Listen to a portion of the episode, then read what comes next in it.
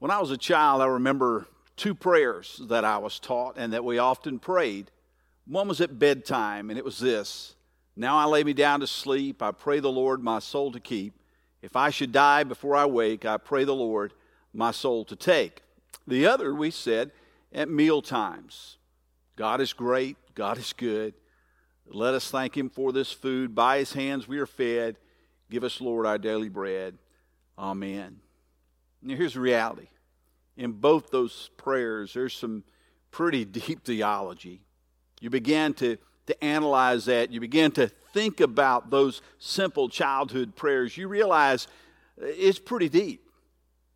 Let's just think about the, the first two lines of that uh, preparing to, to eat prayer, that blessing for the meal. God is great. God is good.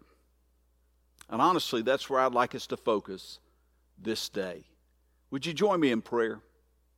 Heavenly Father, we are so grateful for this moment in this time, in this place, that we can come to you. We're not all gathered in one building, we're scattered out throughout communities.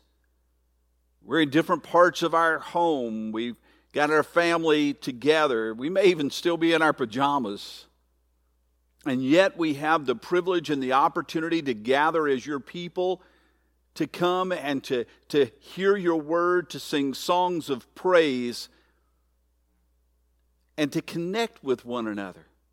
Maybe not how we normally connect, but to connect with one another as we share together in this thing we call worship. Lord, we pray that today you would help us to experience a little taste of your greatness and your goodness. We ask this in Jesus' name. Amen. Last week, we began a series of messages called How Firm a Foundation. And we began to discover some, some life changing truths that come straight from God honestly, there's no way in a few minutes on a Sunday each week we can do a deep dive into these weighty doctrinal truths. The best we can do, truly, is to, is to dip our toes into a vast ocean of truth and pray that God will use this to spark your curiosity, to, to maybe begin on, you on a, a spiritual journey, or, or perhaps to take you a, another step further along on your pathway of faith. Last week, we began by allowing the Bible to introduce itself to us. And today, we want to let God introduce Himself to us. That's going to be an awfully big subject. And so, uh, we'd never be able to tackle that all today. In fact, we're going to begin to, to look at God as Father. That in and of itself is an incredible thing for us to consider, especially as we think about God, what we say earlier God is great. He's not just Father, God is a great Father. There are levels of greatness, certainly, that how we compare people. We may compare athletes, for instance, and, and compare, you know, we may think that, you know, Hank Aaron was great or that Babe Ruth was great, and they certainly both were great. One exceeded the other, and of course, then they were exceeded themselves. And so, greatness is, it's always a moving target for us. When we talk about God being great, if we could think of greatness as a ladder, God would be on the very top rung of an infinitely tall ladder. And, we would we'd still be getting our little short ladders off the truck. It doesn't compare. That's how great God is. And so when we say God is great, in what ways is God the Father great? Here's where we'd like to start today, and literally, it's probably all we can cover today. God the Father is Spirit.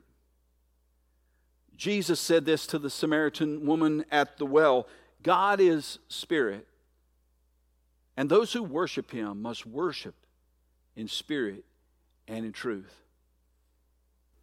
Now, when we picture God, we often picture God as this uh, ancient man with a, a long white beard and flowing robes who is sitting on a throne somewhere up in the clouds. And, and depending on our view of God, we may picture him with a scowl on his face because we think of God as angry, or we may think of him with a, a smile on his face because we think of God as compassionate. But the reality is, either way, we have a very limited view of God. Just like the Samaritan woman at the well had a limited view of God. And Jesus came to help her understand the greatness of God by beginning with God is Spirit.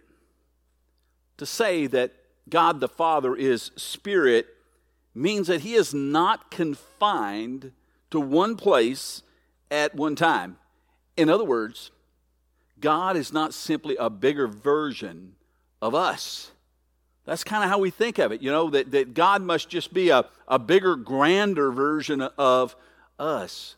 But in so many ways, in so many ways, the greatness of God far outstrips our concept of even what is great. Now, does that mean God is not seated on his throne? Absolutely not, because the Bible teaches us exactly that. The prophet Isaiah would write In the year that King Uzziah died, I saw the Lord sitting on a throne, high and lifted up, and the train of his robe filled the temple. And then, if we jump all the way to the book of Revelation, the Apostle John would write what he saw.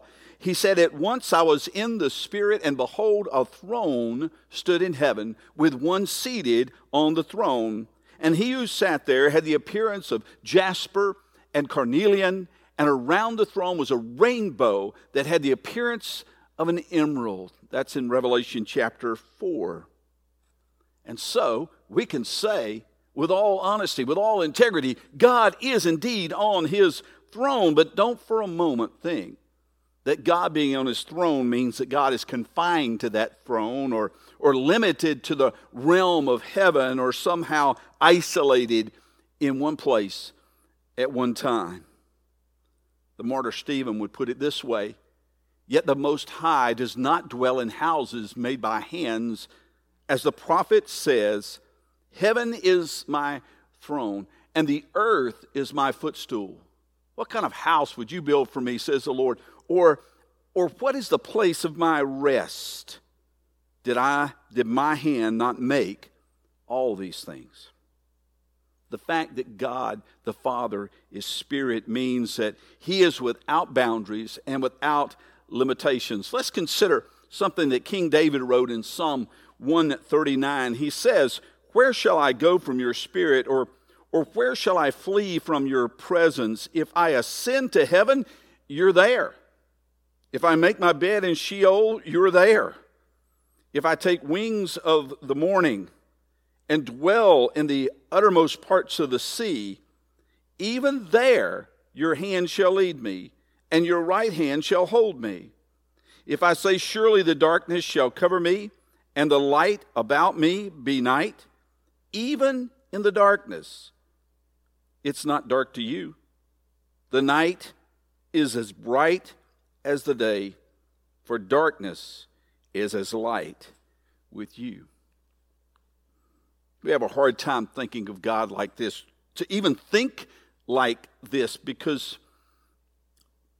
the concept of, of space and time for us is, is a fixed thing because we are fixed in space and time. So think of it this way I may be with you in Greensboro, Georgia, but the fact that I may be with you in Greensboro, Georgia means that I cannot at the same time be with my friend Eric in Kenya or my friend Moses in India or with my mother in North Carolina all at the same time. I have limits. I cannot be with my wife Nancy in our home in Union Point and also be with my daughter Jackie and her husband Jonathan in Huntsville and be with my son Jay and his wife Lacey in Demorest. I can't do that. I am limited, but here's the difference. God, He's not a bigger version of me. God is limitless, which means He is near to me, listen, and to you, and to everyone everywhere at once.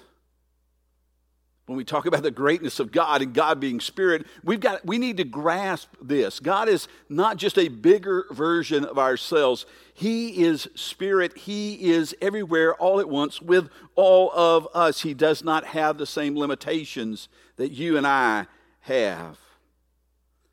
That actually is mind-blowing.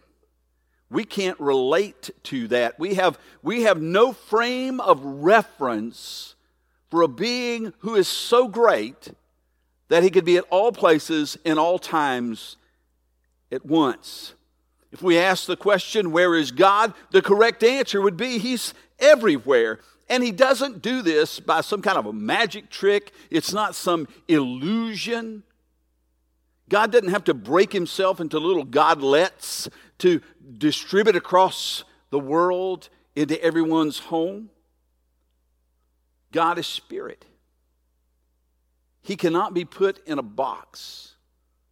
Even if we had a box the size of the universe.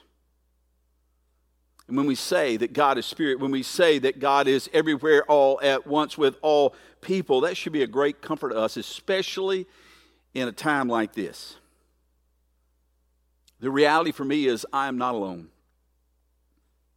I am never alone. God is with me in the fullness of His presence at all times and in all places. And here's the thing I want you to hear the same is true for you.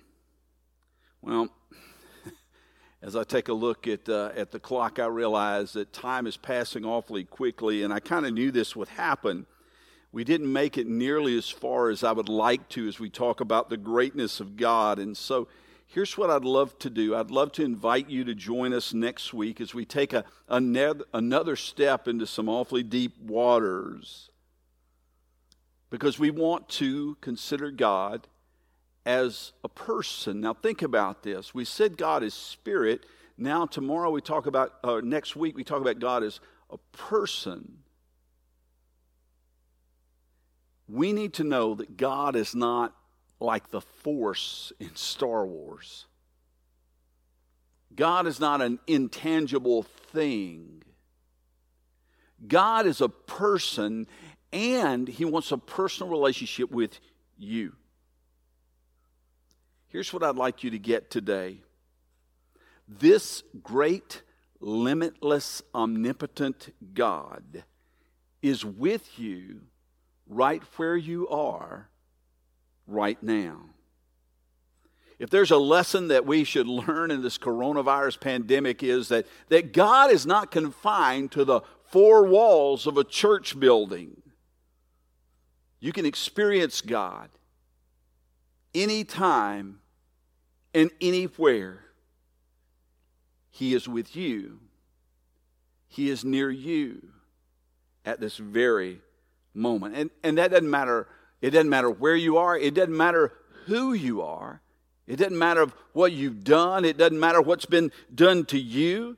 No matter the height of your success or the depths of your failures, no matter whether you've been a churchgoer your whole life or you have never darkened the doorway of a church building. This is true. The Lord is near to all who call on him. To all who call on him in truth. You can call on God this very day. If, if your heart is inclined to call on Him, know this the Lord is gracious and merciful. He's slow to anger and abounding in steadfast love. The Lord is good to all, and His mercy is over all that He has made. Today, you can find you can find this God who's been searching for you and discover mercy and grace. The Bible makes it very clear everyone who calls on the name of the Lord will be saved. Now, how do we do that?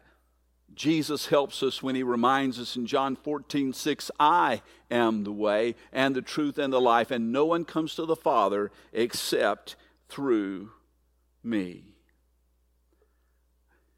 Do you need forgiveness today? Do you need a new start, a new beginning? Do you need a hope in your heart that cannot be pulled out by any circumstances or by anyone? Do you need to know that there's a God in heaven who loves you and wants to be your Father forever? Do you need new life in Jesus Christ and the hope of eternal life with Him in heaven? If so, I want to ask that you do me this favor.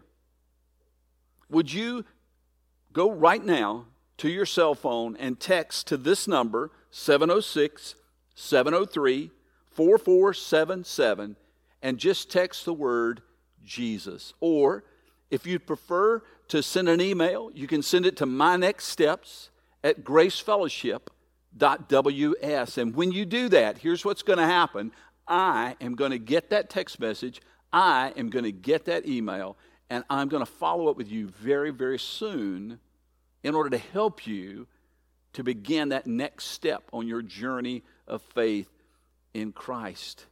There's no greater thing that you could do today. You know that there's a God in heaven who loves you, a God who is near to you even now, and a God who wants to have a personal relationship with you through faith in Jesus Christ.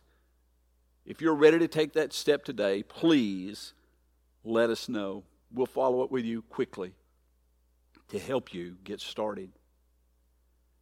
Thank you for taking the time to be with us today. I pray that God's word is a blessing to you, and, and I want to encourage you to come back and to, to begin to explore a little bit more of this God who loves you, a God who can be everywhere all at once, which means he can be right there with you. Let's pray. Father God, we thank you for the gift of life, for the gift of hope for the salvation that comes to us through faith in Jesus Christ. Let today be a day of decision for many. As they choose to follow you, as they choose to take a, a step of faith behind you, and, and, and Father, I pray that we as a church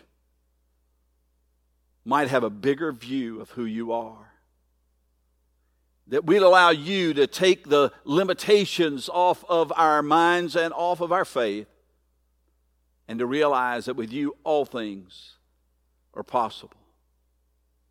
Salvation, hope, peace, life, all of it, because nothing is impossible with you.